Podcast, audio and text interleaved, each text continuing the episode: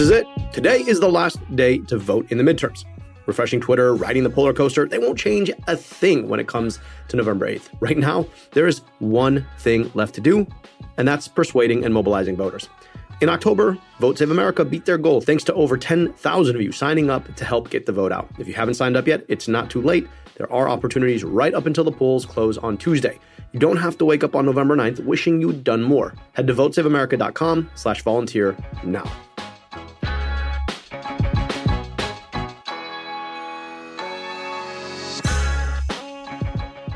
This is America Dissected. I'm your host, Dr. Abdul El Sayed. Last Sunday, we hosted our second annual live show from the 125th Annual American Public Health Association National Conference in Boston, Massachusetts. Here's the show. Please welcome to the stage APHA Executive Director Dr. Georges C. Benjamin.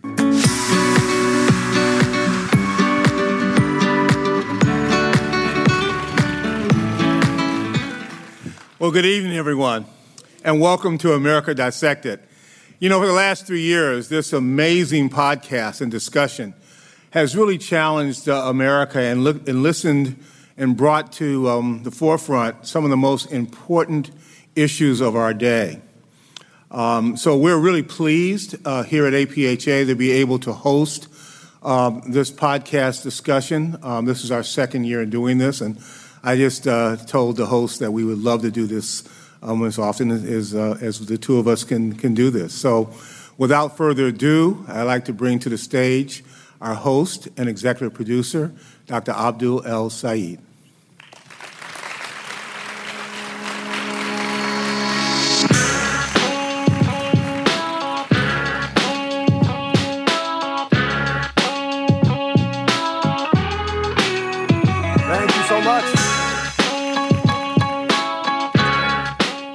So I just want to say thank you to Georges Benjamin, to Susan Polan, to the entire APHA team for inviting us back. 150 years, y'all. That's a big deal. So I would ask who's excited for an exhilarating conversation about public health, but y'all have been here for a whole day already. But I'm gonna ask anyway, who's excited for who's excited for an exhilarating conversation about public health? Let me hear it. Also, who's excited about the fact that we're in Boston in November and it's like 70 degrees outside? it has been quite the few years. Tough, tough few years for the country, for the world, and for people who have done the work of fighting for the public's health. So I want all of you to give all of you a round of applause, please.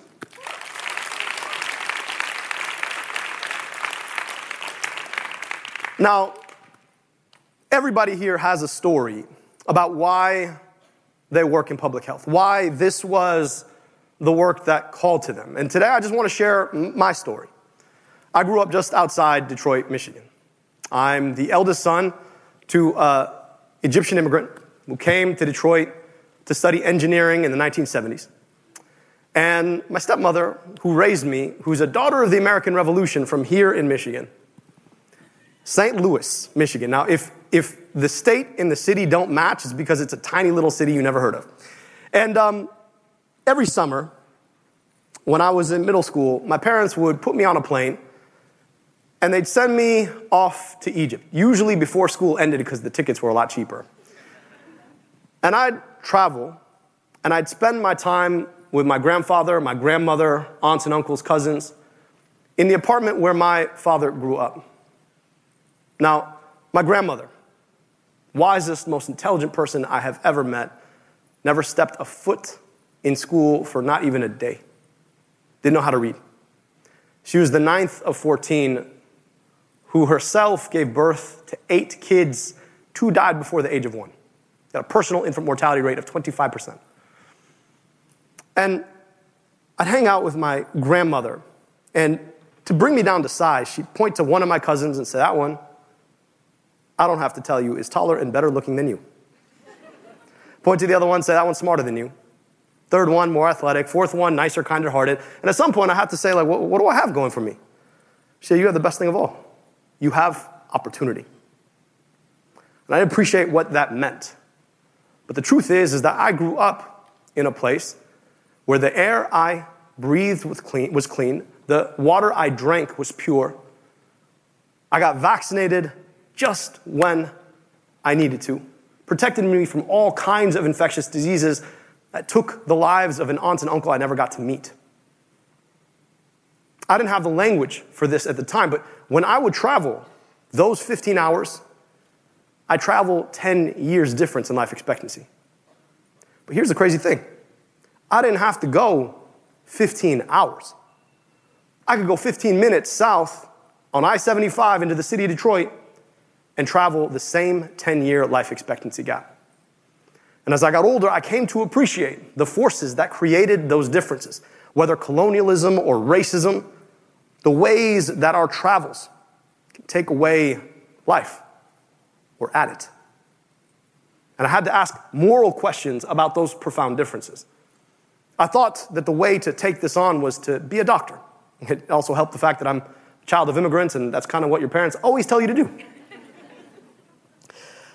And it wasn't until middle, uh, medical school where I came to appreciate just how profound our healthcare system fails the very people that I wanted to take care of. I was doing a sub internship in northern Manhattan. And uh, my job was to be the like worst doctor on the team, right? But I was like cosplaying a doctor. And one of the pieces of that job was to liaise with the emergency room. And I remember getting paged down to the emergency room one morning. It was January, late January. Snow had just fallen. And a woman had fallen and hit her head. And when I came to the ED, I could hear her yelling at the emergency room staff Let me go home. Y'all don't want me here anyway. So, on my way to meet my patient, I asked the emergency room doctor, Well, what did the CT show? You fall, you hit your head, you get a CT. He said, Well, we didn't do one. I said, Why not? He said, Well, she'd be a social admit which is code for someone whom our systems have ultimately failed and that we expect our medical system to fail too. I started to talk to her, to ask her story, to ask about her previous medical conditions. And when I came to realize that she wasn't going to get the workup she needed, I talked to my attending and we agreed that we'd admit her. We ended up taking care of her for two weeks. We diagnosed her with full blown AIDS that hadn't been picked up on the history and the physical in the emergency room. Her diabetes was way out of control. One of the things I learned that HIV could do is infest the adrenal gland, the part of your body that controls your blood pressure. So, despite the fact that she had been hypertensive her whole life, she admitted to us hypotensive, paradoxically. She had an actively bleeding pelvic mass. None of this picked up in the emergency room. So we worked together on a discharge plan. We got her all worked up. We were ready to go two weeks later. We found her a place in the only rehab facility in New York City that took patients with HIV. And from there, we were able to get her access to housing to which she was entitled because of her HIV status. The day of discharge, we're going through the plan one more time ready to go. She said, You know, I don't think I'm going to do that. I said, Why not? She said, I think I'm going to go home with my daughter. I said, Ma'am, I, I didn't know you had a daughter. She said, Well, you didn't ask. I said, I did. You didn't tell me about her. What happened? And she said, Well, I got in touch with her and she wants me to come stay with her. I said, That's great, but what happened the last time that you all were engaged? Why is it that it's been so long that you talked since you've talked to her? And she said, Well, I started drinking. I said, Well, you know, what makes you think that you're not going to start drinking again? And she said, Well, I haven't had a drink in two weeks. Y'all fixed me. I said, Well, we've been medicating you, but this is something that you're going to have to engage with. It's a lifelong process, and this rehab facility can really help. And she said, You know, don't tell me what to do. You're not better than me. I said, You're right. I'm, I'm not. So in the end, she ended up going home with her daughter. Two weeks later, I was putting the final touches on my residency application. I was getting ready to be an internal medicine doc. I said, you know what? I, I failed this patient, but I, am going to do my best with the patients that I have. Was a great learning experience. And I was going to have dinner with a friend at a Turkish restaurant. The only reason I remember that is because on the way, I got onto the subway and I see someone laying on the seats, and she turned her face. And it was my patient. So I decided I wasn't going to be a clinician after all. Because here's the thing during my medical training, I realized that we had this profound interest in all of the things we could do in the clinics and hospitals in which we took care of folks. But there was a profound disinterest in the 99% of the time that people live outside of our clinics and our hospitals. And if we're serious about addressing the challenges that people like my patient faced, it wasn't going to be in the clinics and hospitals, it was going to be out in the communities. Our job in public health is about building the kind of world where people are never exposed to all of the social, physical circumstances that led my patient into that clinic that day. And building the kind of clinical world where no matter who you are, who your parents are, the color of your skin, how you pray, who you love, that you get access to the same medical care. And we are nowhere near that world. Today's conference, we're talking about leading the path to equity. My career ultimately led me to rebuilding a health department in the city of Detroit, department that had been shut down when the city went through bankruptcy and state takeover. And one of the most profound things that I learned in that work was about how far sometimes we get from the work that we say we want to do. And my hope today is to have a conversation looking from the outside in to understand where sometimes we zig when we probably should zag on that path to health equity. And to me, there are two questions that we need to really involve ourselves in. Number one, why do we sometimes focus more on explaining the problem than we do on solving it? What is it about the approach that we take to public health? What is it about the way we understand our work that leaves us admiring that problem?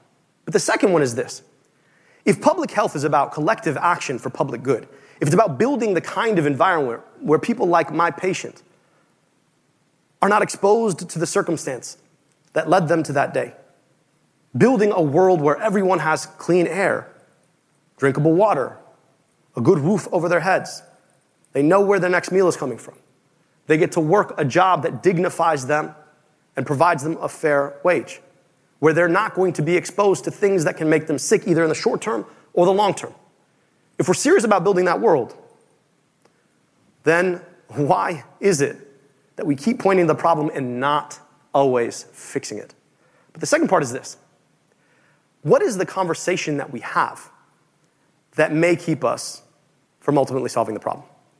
I want you to think about something. The word equity in most of the world doesn't actually mean equal access to the means of a, th- a thing. It means how much of a thing you own. Social determinants. Talked about this earlier today. How often do you have a conversation with people in public health that ends where someone says, well, it's just a social determinants, and everybody kind of shakes their head and moves on? Before you got into public health, did you know what social determinants were? Did you know what a determinant was? So, why do we use language that's implicitly stigmatizing? Because it tells people that they don't have access to the conversation that we're sharing that so often is supposed to center them. So, the hope today was to talk about those questions. And I could think about no one better than our guest today. And so I'd like to introduce her. But first, I'd like to say a word from our incredible sponsors, the De Beaumont Foundation, who uh, is generous, generously sponsoring, sponsoring our podcast today. America Dissected is brought to you by the De Beaumont Foundation. For 25 years, the De Beaumont Foundation has worked to create practical solutions that improve the health of communities across the country. The foundation advances policy, builds partnerships, and strengthens systems to give everyone the opportunity to achieve their best possible health. Across the country, more communities are recognizing the ways that racism affects all of our health. Through a new project called Healing Through Policy Creative Pathways to Racial Justice, De Beaumont and its partners have com- uh, compiled policies and practices local leaders can use to promote racial healing and health equity. To learn more, visit debeaumont.org. And I'm not just saying that because it's in the ad. Please do visit debeaumont.org because a lot of the conversation that we're sharing today, uh, they've done a lot of thinking about. And make sure to stop by their booth. It's number 209 uh, downstairs in the exhibitor hall. So, with that, I'd love to introduce our guest for, the, for today. I came in contact with Jane Coaston through her podcast, which is called The Argument. Who here listens to The Argument? All right. So, Jane is someone who's had a career built on thinking about different areas of our work and adjudicating a conversation across them. So, I really wanted Jane to come through and help us think about what we do from the outside in. Because sometimes we get so used to our own conversation, so used to the way that we talk about things, we sometimes forget that we may not be talking to the people we think we're talking to. Jane Coaston is the host of The Argument. Previously, she was senior politics reporter at Vox with a focus on conservatism and the GOP. Her work has appeared on MSNBC, CNN, NPR, and the National Review, The Washington Post, The Ringer, and ESPN Magazine, among others. In addition, she is a former resident fellow at the University of Chicago's Institute of Politics. She attended Go Blue, the University of Michigan, and lives in Washington, D.C. Please give us a warm APHA welcome for Jane Coaston.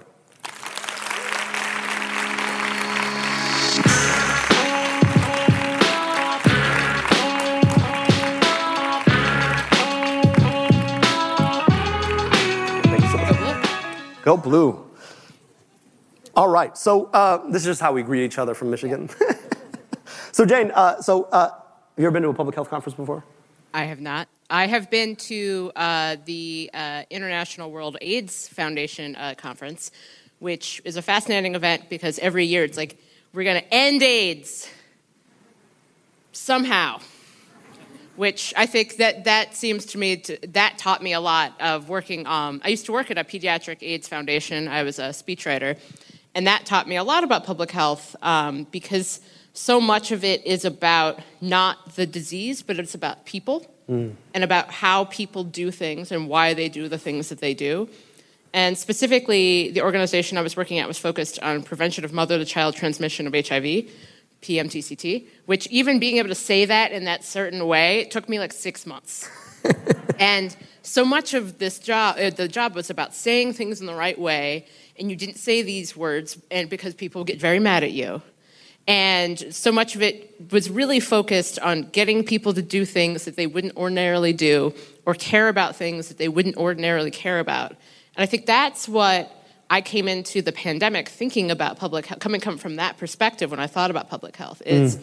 my experience working on HIV/AIDS and learning a lot about the fight against HIV/AIDS, and then coming into a global pandemic. I think I, th- I thought I knew a lot more than I actually did. Mm. One of the things that I, I, really appreciate about that example is that uh, the disciplining around jargon. Yeah. And I, I want to ask you, right, because you host a podcast where you're bringing people together across disparate perspectives on a number of different issues, sometimes the most contentious issues in American society. Mm-hmm. And I wanted to ask you, what is the role of shared language in disagreement in the first place? I think that in some ways, language plays both a, it, you can find commonality through language, and you can also show disagreement just through the language that you're using. Mm.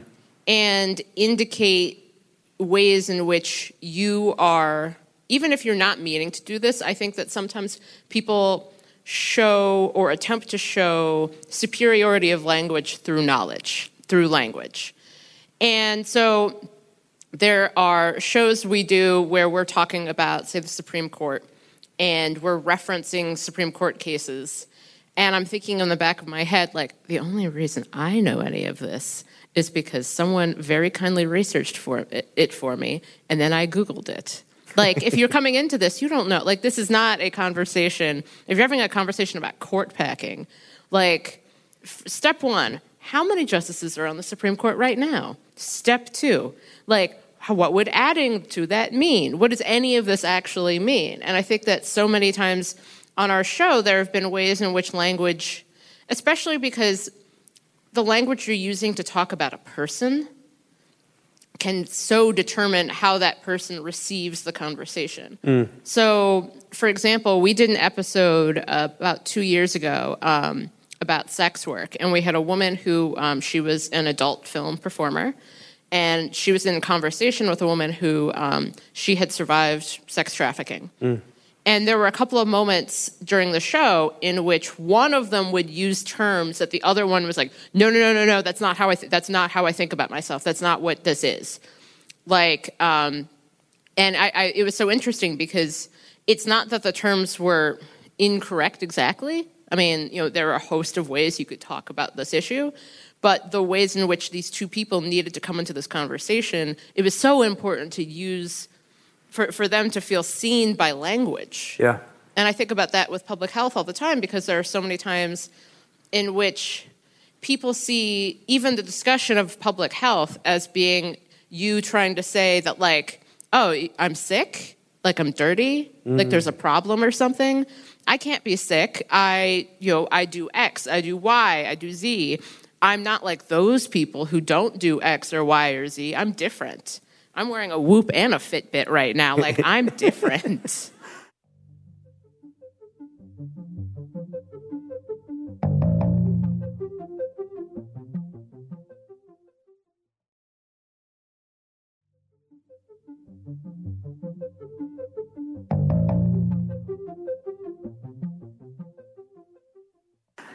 There is, what you're pointing to is there, there being an implicit stigma around how we choose to talk about an issue. And that, that showed up in a couple of different ways quite recently. One, in the words that we use to describe the Supreme Court's abrogation of the right to X.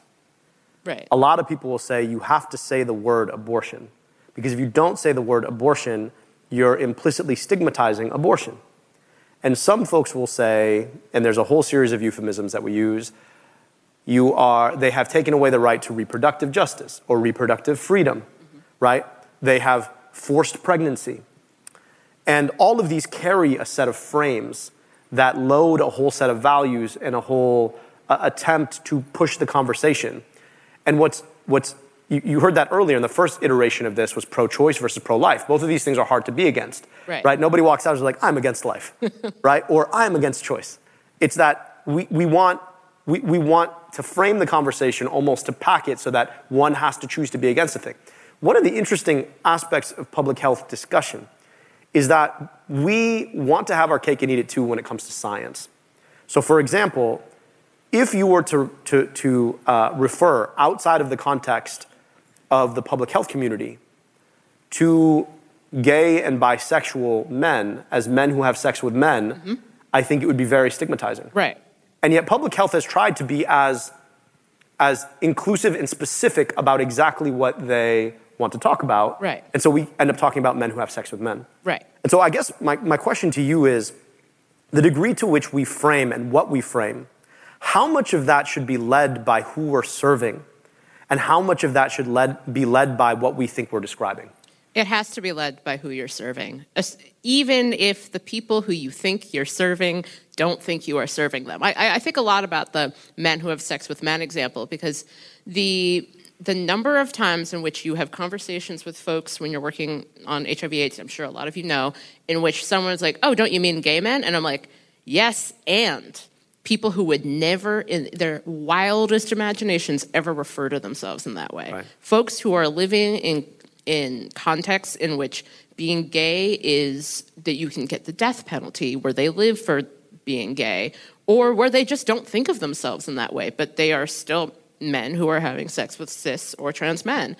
And so I think that you have to let the community that you're trying to serve lead the way in the information that they need. For instance, you, you were talking earlier about how the person that you were serving, the person you were trying to reach, she felt as if no, no one had tried this, so she just wasn't giving you information. And the number of times in which I think during the pandemic, you were hearing from people who were being told to do something, but they weren't being, it wasn't being explained why they needed to do it. And they also weren't being given the chance to ask questions. And I think that something that I think a lot about is how often, how powerful the words I don't know are. Mm. I know that I'm always very upfront, which there's a whole host of, of things I don't know a lot about. Um, math, for example, which is why some of you have been to medical school, and I think you're all amazing and awesome. And um, that's don't know very, much about math either, though. I just assume that there's some math portion of this, but maybe that's a secret thing that they do. They do, you don't want to talk about it. It's okay. Um, I don't know, Jane. but I think that the power of saying I don't know. I think that there were, you know, there were parts during kind of the early days of the pandemic where there was a lot of information that we didn't have. And I think that there were some people who were like, no, we have to perform knowledge. Mm. Not that we need to know, but we need to perform that we know or else people won't listen to us. Mm. Which I totally understand. I, but I also think that there is a point where like, look, here's what we know right now. We are probably going to learn a lot more as time goes on. But we don't know that right now. And I think that that the way that people would respond to that is sort of in the way when you say I don't know. In general, people don't get as mad at you when you say I don't know as you might think they do. Like it turns out that this isn't third grade and that saying I don't know does not mean that your third grade teacher yells at you. People are just like, "Oh, okay." Yeah. So this is you're you're, you're uh, getting to a really um, sensitive point for a lot of us around the question of masks early in the pandemic, mm-hmm. and this shall be studied in public health schools uh, till kingdom come. Mm-hmm. But one of the arguments that folks had made, so you know, my, my understanding of the situation, uh, of course, remembering early on how we were talking about it, was that what we thought we knew was based on SARS CoV 1, the closest cousin.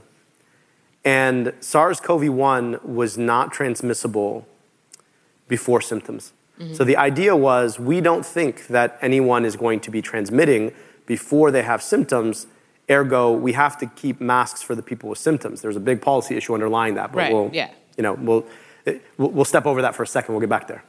And the argument was based on what we think we know, do not wear masks because we need masks for other people. Mm-hmm. And then we found out that we were catastrophically wrong, mm-hmm. right? Which did two things. A, there was a whole bunch of transmission we could have prevented. And B, it, it undercut the authority of public health from the jump. And the thing I really appreciate about what you just shared is that we tried to infer in a situation where we did not know. Right. And the hard part is this in public health, definitively, there are always going to be people who will leverage the vacuum of knowledge to sell a con. Mm-hmm.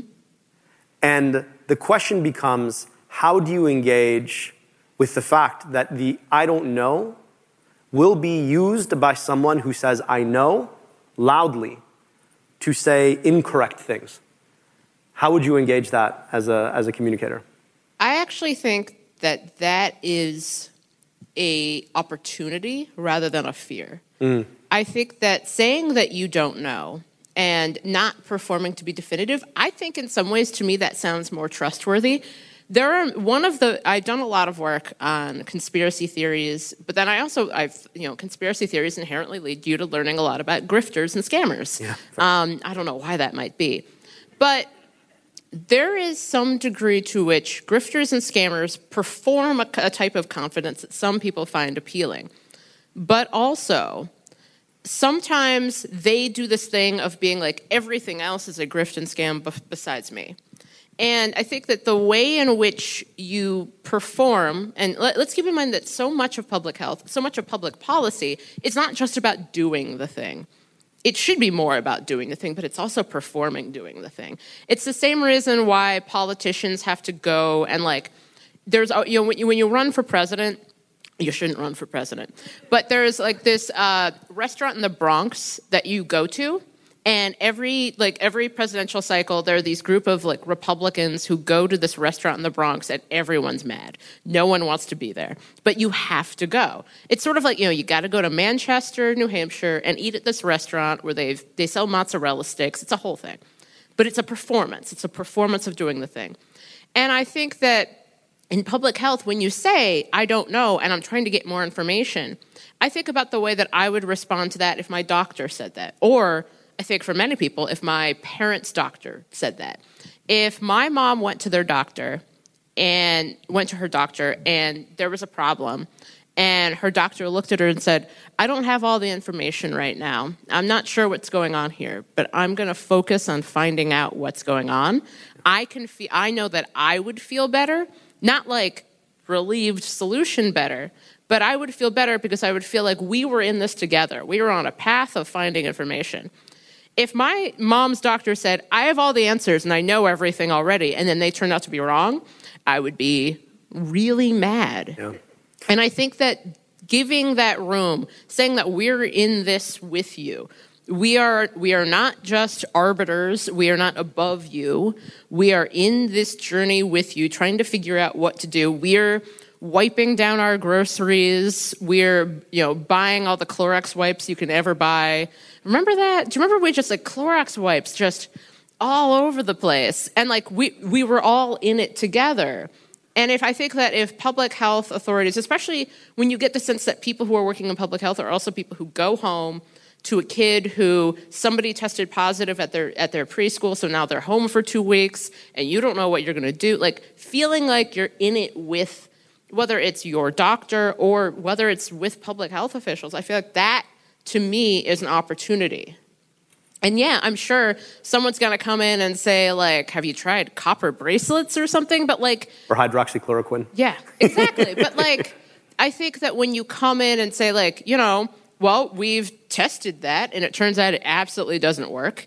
And it turns out like these different things, and here's what we do know right now, but we're always trying to find out more. Mm. Ask me questions, and if I don't know the answers, I'm going to go work really hard to find out what those answers are.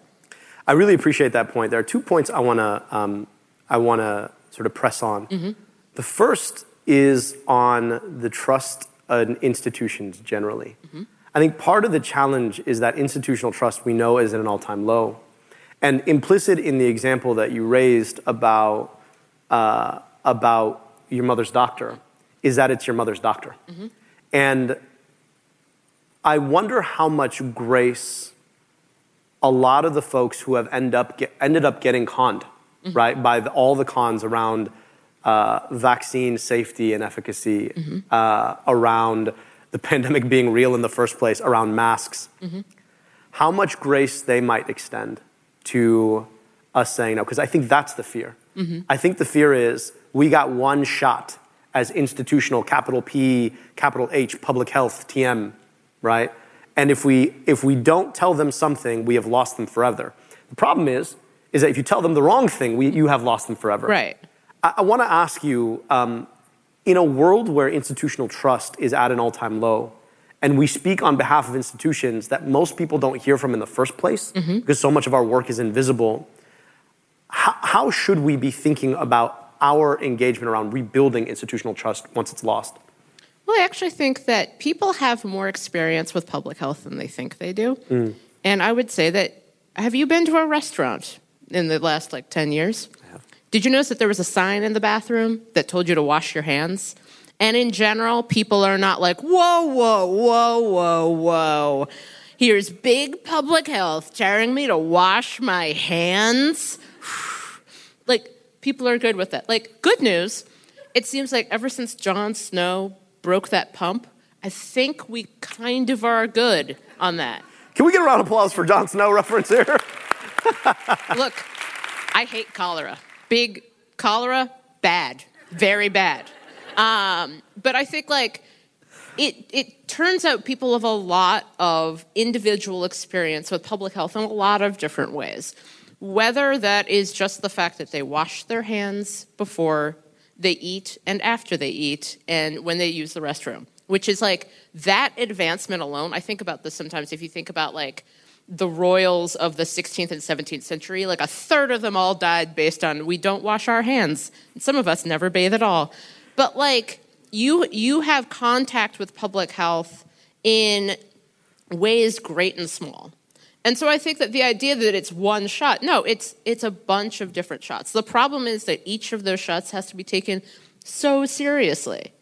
Because I think that especially when you have something like COVID, you have a disease that we don't know that much about, but we like we knew that it was go it was looking to be one type of illness and not it wasn't Ebola.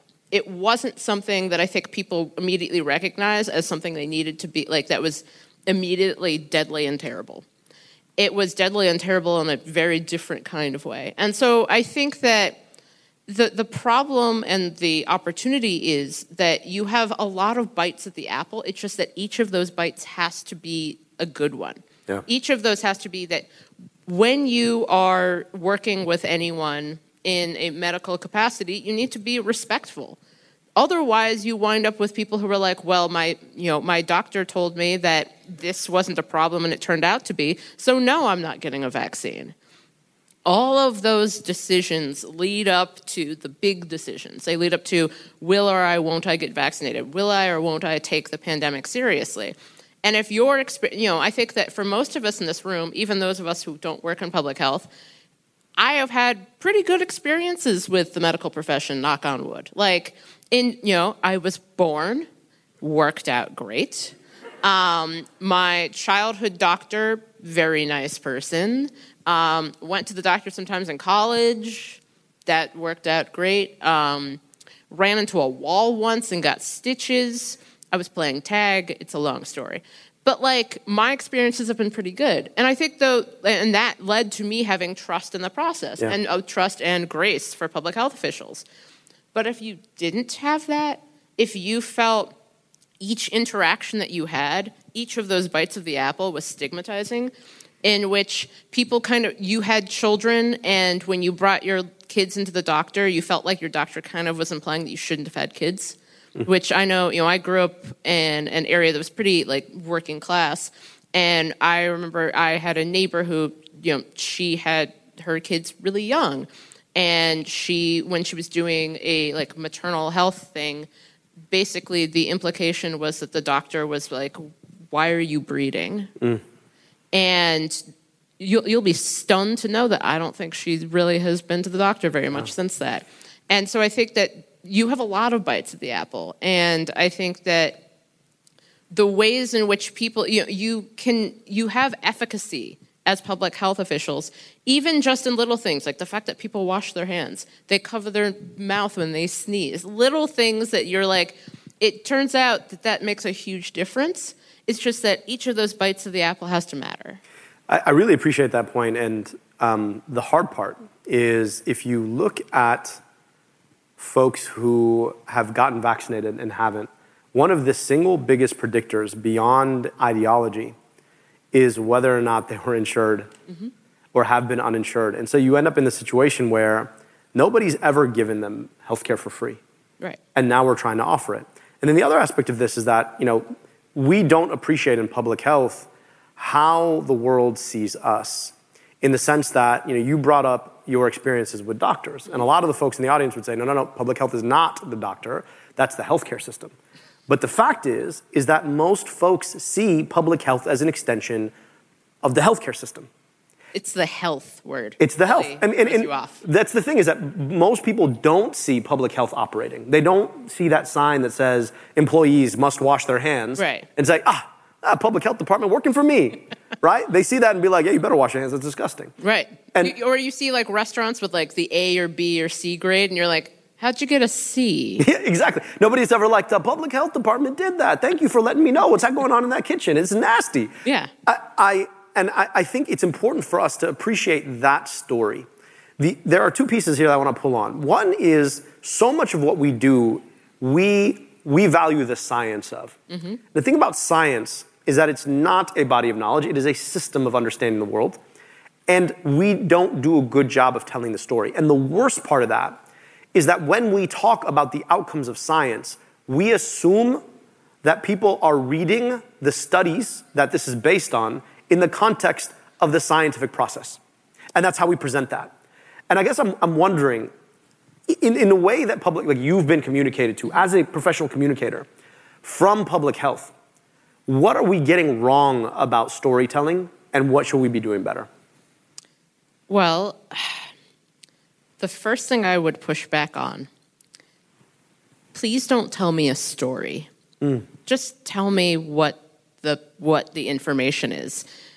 A story implies that there is a beginning, a middle, and end. That there is some sort, that there are characters. There's a protagonist, there's an antagonist. Is it, the antagonist, I assume, is the disease. Like, oh no, it's diphtheria. Um, but storytelling also implies that you are in charge of the narrative, that you know what the story is. Thus, you are telling it to me. But as we've learned, we don't really know what the story is. I think, as someone who I, I found in my work, one, I, I, don't like being sold things. And whether that's being literally sold something or whether that's when someone comes onto the show, onto my podcast, and I've seen how they talk about their particular issue to other people, and then I know that they're talking about it to me in a very specific way. Generally, this is in a way that makes reference or alludes to the fact that I am black and a woman. And so there'll be people talking to me in this very specific way about like what we're really trying to do is stand up for working class people of color. Mm. And I was like, I, have seen you on Tucker Carlson, and that's not what you said then. Mm. So when the the challenge of storytelling, one is that you it sound it makes it sound like you're in charge of the story, or that you already knew what was going to happen when you don't. And also, I think that for many people, it sounds like you're trying to sell them on something, which I know that in some ways you sort of are. You are trying to sell them on the idea of getting vaccinated or washing their hands or doing good things for public health. And I think that to me, if you make if you make the information one clear and talk about like we didn't you know it's it's funny now. We sometimes you read um, how people like, oh, you know, people used to think this, and weren't they backwards? And yeah, they were, but that's the information they had at the time, and that's also what authorities at the time were telling them. They didn't come up with out of the clear blue sky. They had you know the medical writers of the day saying things like if you bathe too much your your skin will be vulnerable and you'll get sick more often and I think that that's, to me, the, the most important part is let people know as much as you can in the simplest ways that you can and let them know that you're still part of this learning process too. Don't give them a story because then when the story changes, when it turns out that masks are a good idea, or it turns out that the disease isn't spread the way you thought it was, then it sounds like you're just doing that, you know, you're doing kind of a Star Wars thing where you're now editing things in to be like, oh, actually, midichlorians were part of it the whole time. And like, no, no, so we, they weren't. I'm gonna, I'm gonna push you on this because okay. I think there's a way where we use statistics as in, I mean, this is how we understand the world, the statistics. And we might say something like, the probability of COVID infection among unvaccinated people in this particular cohort was 80%. And the probability of COVID infection among vaccinated people was 30%.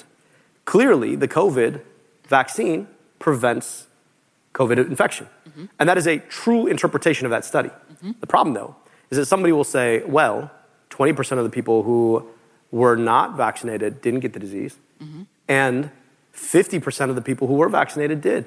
Mm-hmm.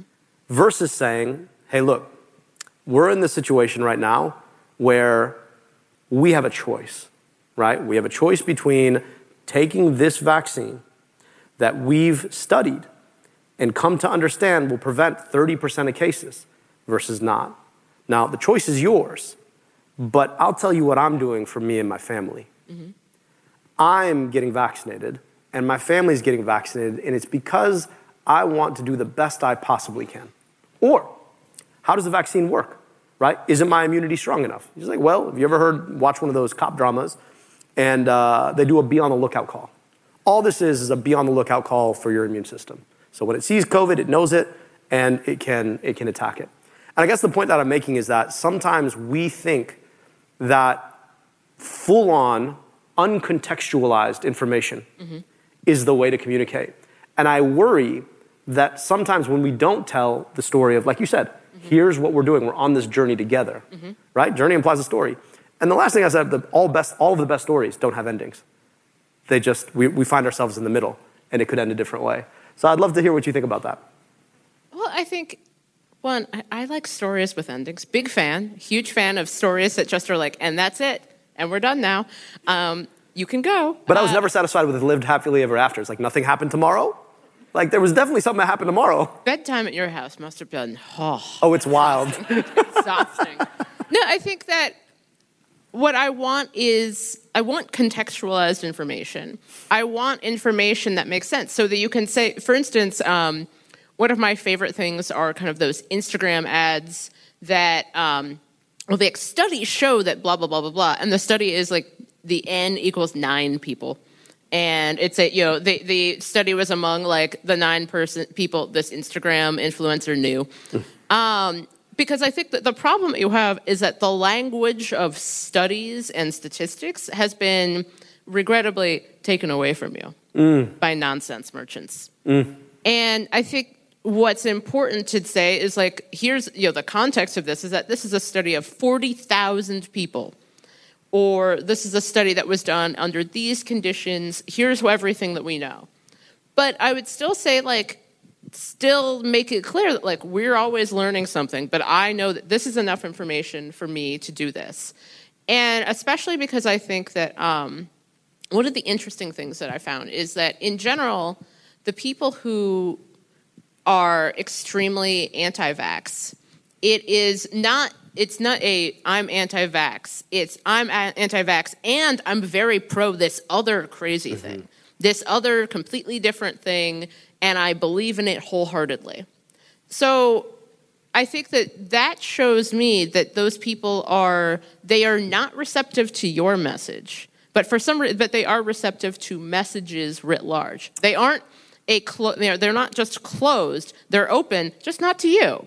And I think that that to me is an opportunity to show grace and humility, to talk about how, yes, this is very confusing, and I understand why you are a little reticent to listen to pharmaceutical companies, especially I think that um, one piece of this I keep think- coming back to is that you have people who are living in contexts in which pharmaceutical companies they know what the names are because of the opioid crisis. Mm. And when you are coming from an environment in which the opioid crisis has ravaged your community, and then it's like, and then a pharmaceutical company is going to come in and save the day. Like, I understand why people would be like, hang on a second. Yeah. So I think coming into that context is so essential. I am not saying just sign everyone up for JAMA and just be like, it's in there. But I do think read that. Off- the, read the appendix, appendix three. I know. And I do think that offering people as much information as possible, giving them the context, and telling them, like, you are in this too. It's not like you are secretly not taking the vaccine and getting other people to do it. You're in this too. You, you are part of this. And if that's storytelling, then okay. But I just think that sometimes I've noticed in public health context, in the same way with policy context. There's this thing people do where it's like, how do we sell this to our audience? And I think, and I always think it's, well, don't use the word sell. Yeah. Uh, it's a really important point. And I'll say that one of the frustrations that I often have in the conversations I have about the vaccine with folks who are reticent to get it is that when I ask them why not, right, you listen for the emotions. Mm-hmm. And almost everybody has an anecdotal story to share. Oh, of course they do. And so the point that I'm making is that implicitly, storytelling is convincing. Because somebody will say, Well, let me tell you about my cousin. got the vaccine, and guess what? Three days later, got bit by a dog. I'm like, What? How is that connected? Right? He's like, Well, he was running more slowly. dog wouldn't have caught him. And you're like, Clearly, you cannot believe that. He's like, Well, I'm just saying. Right? And so it's I, always, I'm just saying. I'm just asking questions. so I, I, feel like if the response is usually framed in a story that's stuck, mm-hmm. we got to be smart about taking the data that we, we create and being able to, to offer, right, something to say, well, let me tell you, let me give you something else that you can hold on to. Um, I want to move. I would, I would also say, just very quickly, though, that like with that example, a lot of times it's because the people, you know, I happen to know people very closely who are doctors. I happen to know people very closely who are public health officials. I have a very good friend who works for DC Health and has worked very hard on both the pandemic response and on preventing sexually transmitted infections throughout DC, which that's why she's a hero. But I think that for a lot of people, they know their cousin and they don't know you. That's so who are you and how can you become known to them in their lives? Yeah, that's a really good point. Um, I, I, really appreciated you, you touched on a couple of really important points that we sometimes forget. We tend to create silos between different things in our mind. Mm-hmm. This is healthcare, this is public health. Mm-hmm. That is the Pfizer vaccine, this is Pfizer and whatever opioid that they created, or you name the, the pharmaceutical company. Mm-hmm. And people's understanding is not siloed based on this, the, the objective siloing that we do in our minds as experts. Mm-hmm. And I think being able to put ourselves in the shoes of someone who is approaching the world outside of that perspective is fundamentally critical. And I really appreciate that insight.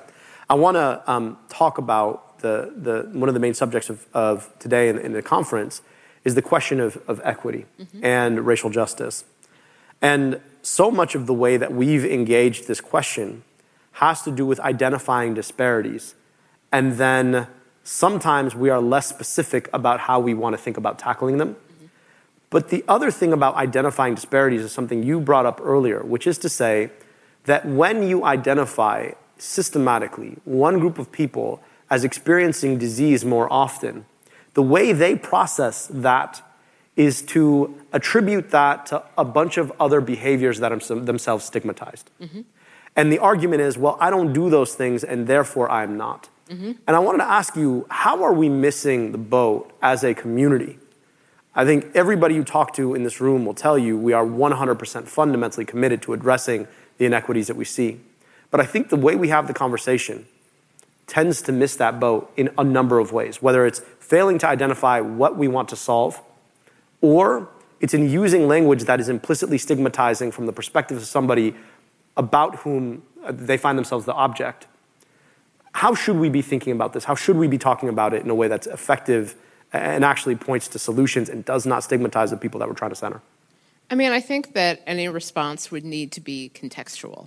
Um, I think that for a lot of folks who are more, you know, who are dealing with the brunt of whether it's this pandemic or whether it's chronic illness writ large, them being sick is like the last domino that fell where the first domino was ways back. Mm. Whether that was growing up in a situation that left them more vulnerable, whether that was growing up in a situation that left them with nutritional deficiencies, whether that was growing up in an environment of constant and chronic violence mm.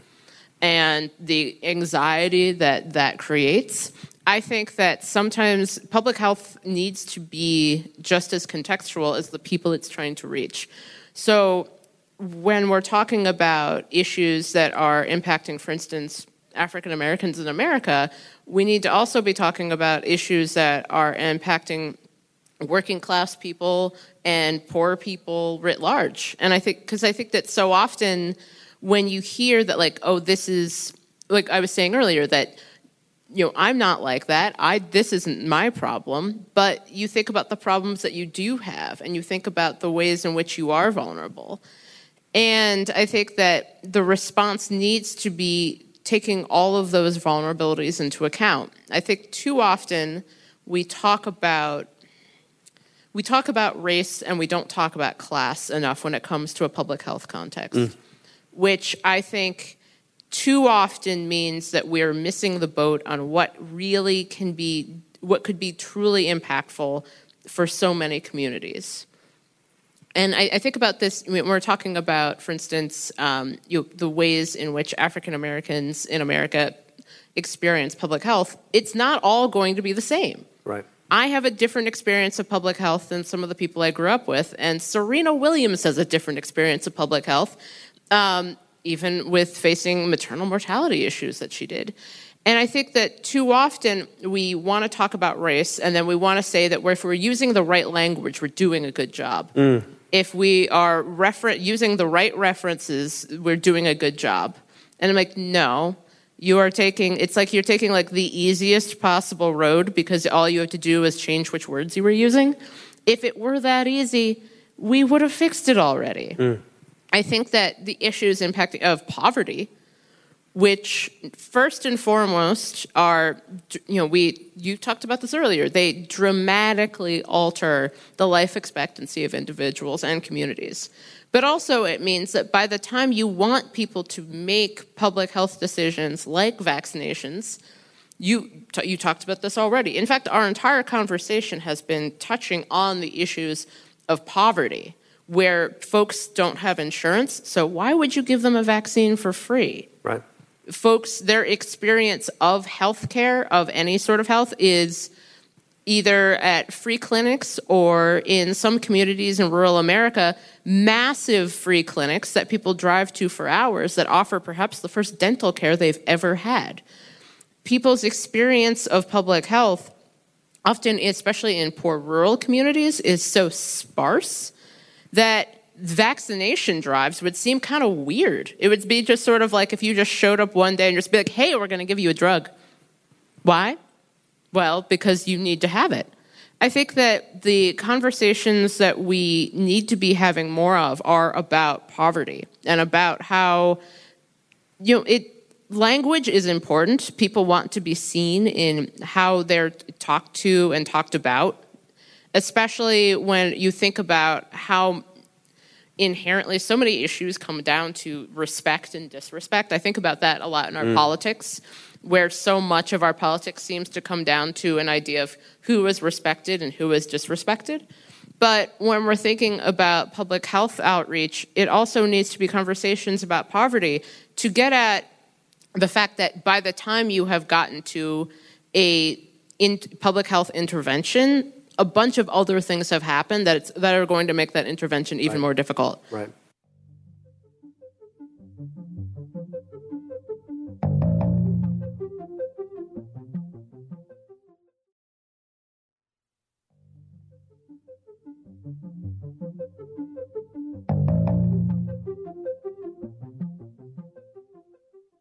I uh, want to note that if you have a question uh, for Jane or I, um, if you want to make your way to the mics, uh, that, that'd be great.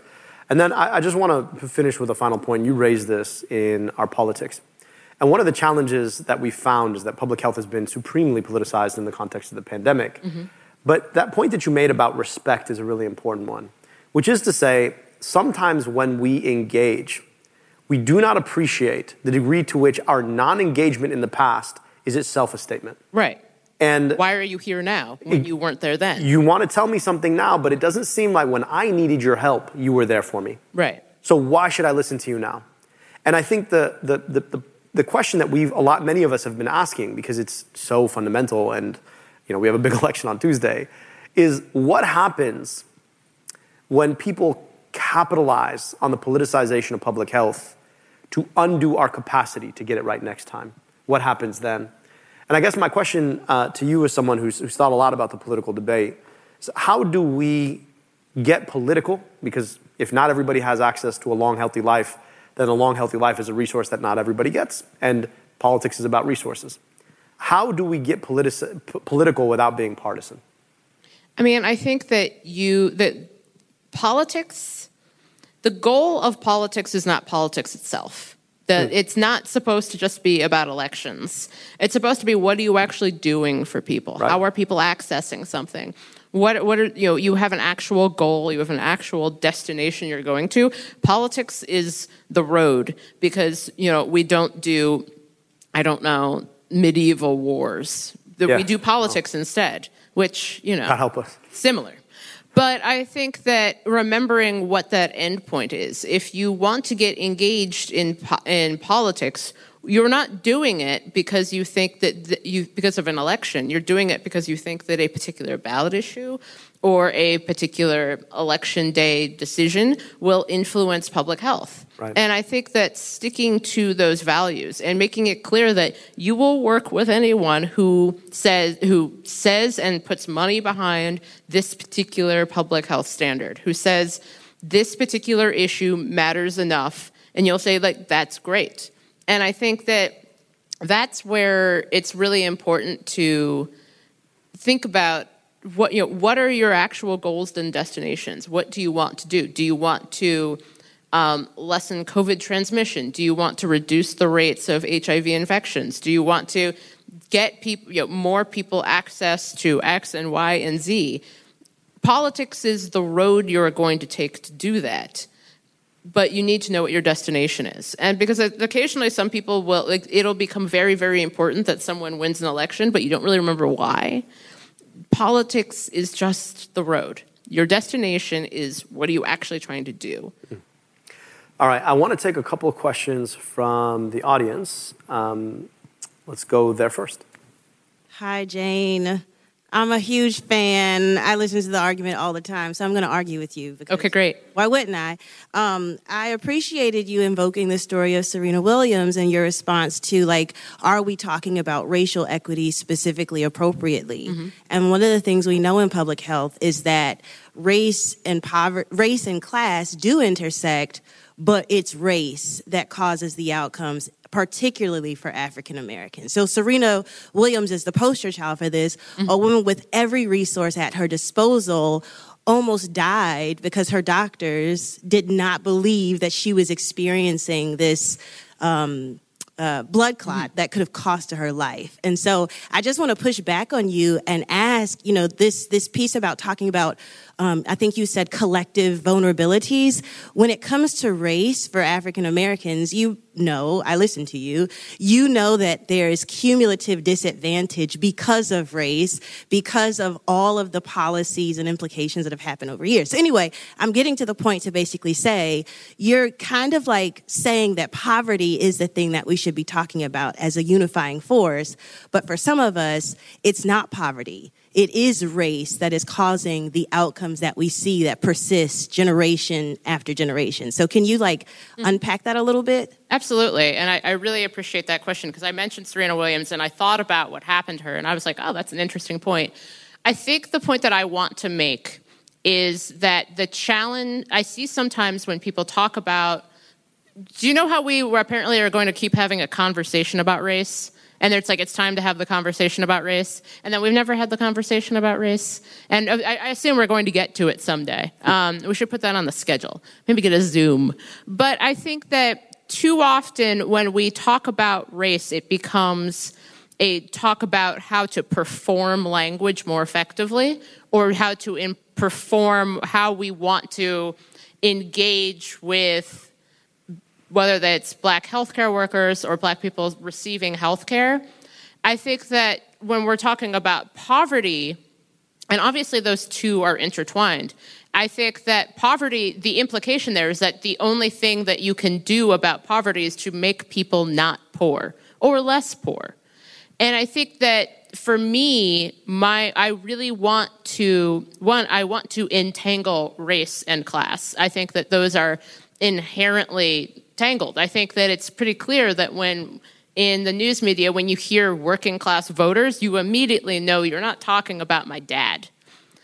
When you hear like a, people talk about black voters and Christian voters, and it's like as if black mm. people are not Christians, which is huge news to a large swath of this country. And so, what I would say though is that when we're talking about race, sometimes we are talking about African Americans as if they all African Americans are living in poverty. Right. And we are not taking the fact that someone who is African American, it turns out that if you know, if you are Serena Williams, you will still experience um, you know, risk maternal mortality outcomes, and that it turns out that when you even if you control for income maternal mortality outcomes don't change for black women. And i think that so often when we talk about race or we say we're going to talk about race we permit it to be far too easy. We permit it to be about saying the right words or even talking about using words like equity and racial justice.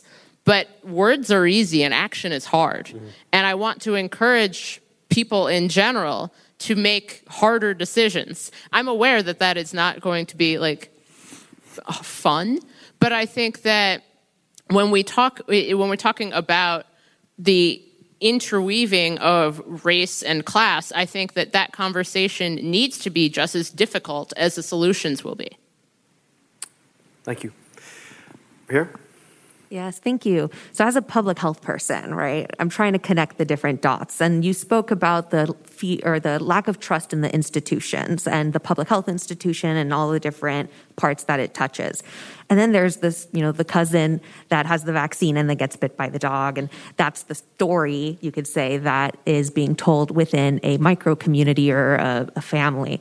Um, and, you know, what what do you do to address fear when the trust is already lost within the public health system and someone you know, my mother is going to listen to the auntie more than other family members or community members or accessible individuals that have training in, you know, public health medicine or um, working on navigating these systems. So I've, I've heard about trust, I've heard about the siloed institutions, but I'm interested to hear more about addressing fear and a community that has already undergone trauma. Um, so I, I, think fear is a really important piece here because I have a lot of illogical fears.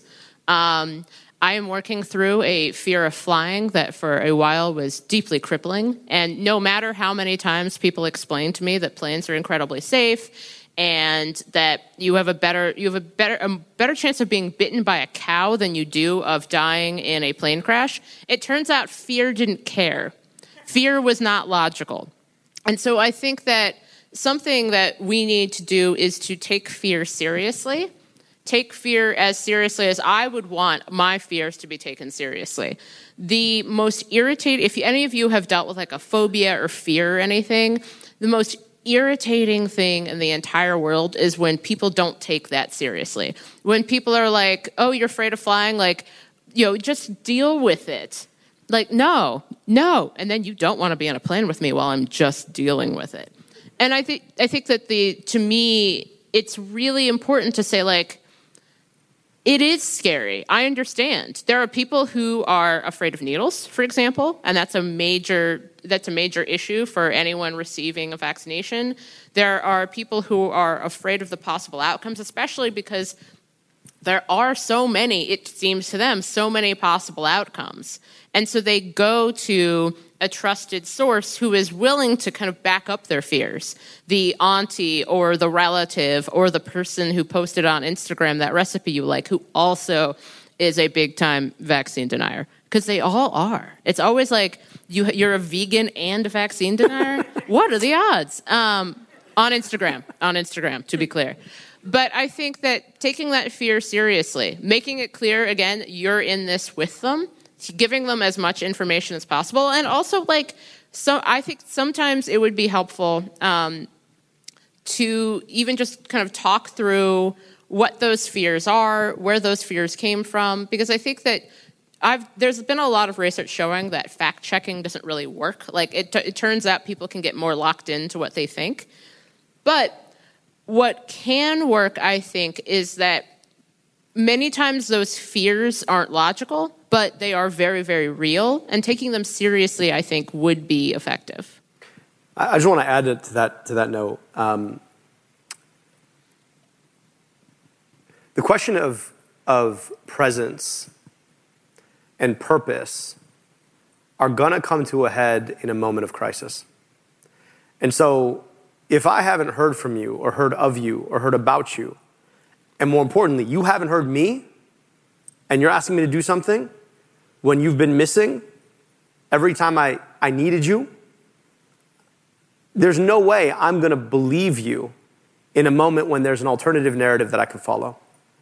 And I think that we need to take a lot more seriously the work of demonstrating what we do and why we do it in the moments where there aren't crises and we're not asking people to take a leap of ultimately faith in us.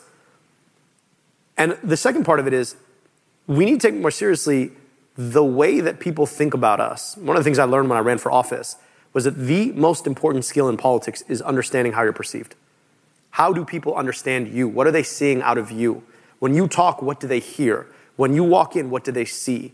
Right? And I think we have a real self perception problem in public health we think that people are going to give us the benefit of the doubt because we're the good guys and we're trying to do good work and we're severely underpaid. And don't you know I could have? And that doesn't matter. If we're serious about being taken seriously, we had to have shown up in the moments when we didn't want, we didn't have an ask. And I think that that's, that's the space where you actually can build a trusting relationship. When, when people are afraid, you're like, hey, you know me. I've been around here. Remember when you, we talked about this other thing? Well, here's, here's what I'm asking from you now, and here's why, right? And look at how that other thing built out and how it worked out. Uh, I think we are at 7:43, and I know there are other questions, um, uh, and I also know that we got to move on to a big a big party, and so I don't want to keep folks in the party. Um, I, I, I, Jane, thank you so much for allowing us to to sort of see ourselves from the outside in, uh, and the perspective You're all doing you great. I just want to just minute. You're all doing great. You all look shiny and moisturized. You're all doing great. Um, Jane, thank you so much for taking the time to Absolutely. join Thank us. you so much for having me.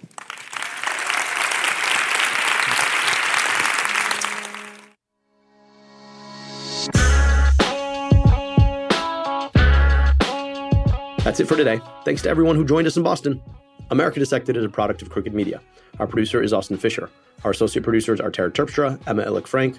Vasilis Fotopoulos mixes and masters the show. Production support from Ari Schwartz and Ines Mata. Our theme song is by Taka Yasuzawa and Alex Sugiura. Our executive producers are Leo Duran, Sarah Geismer, Sandy Girard, Michael Martinez, and me, Dr. Abdul El Sayed, your host. Thanks for listening.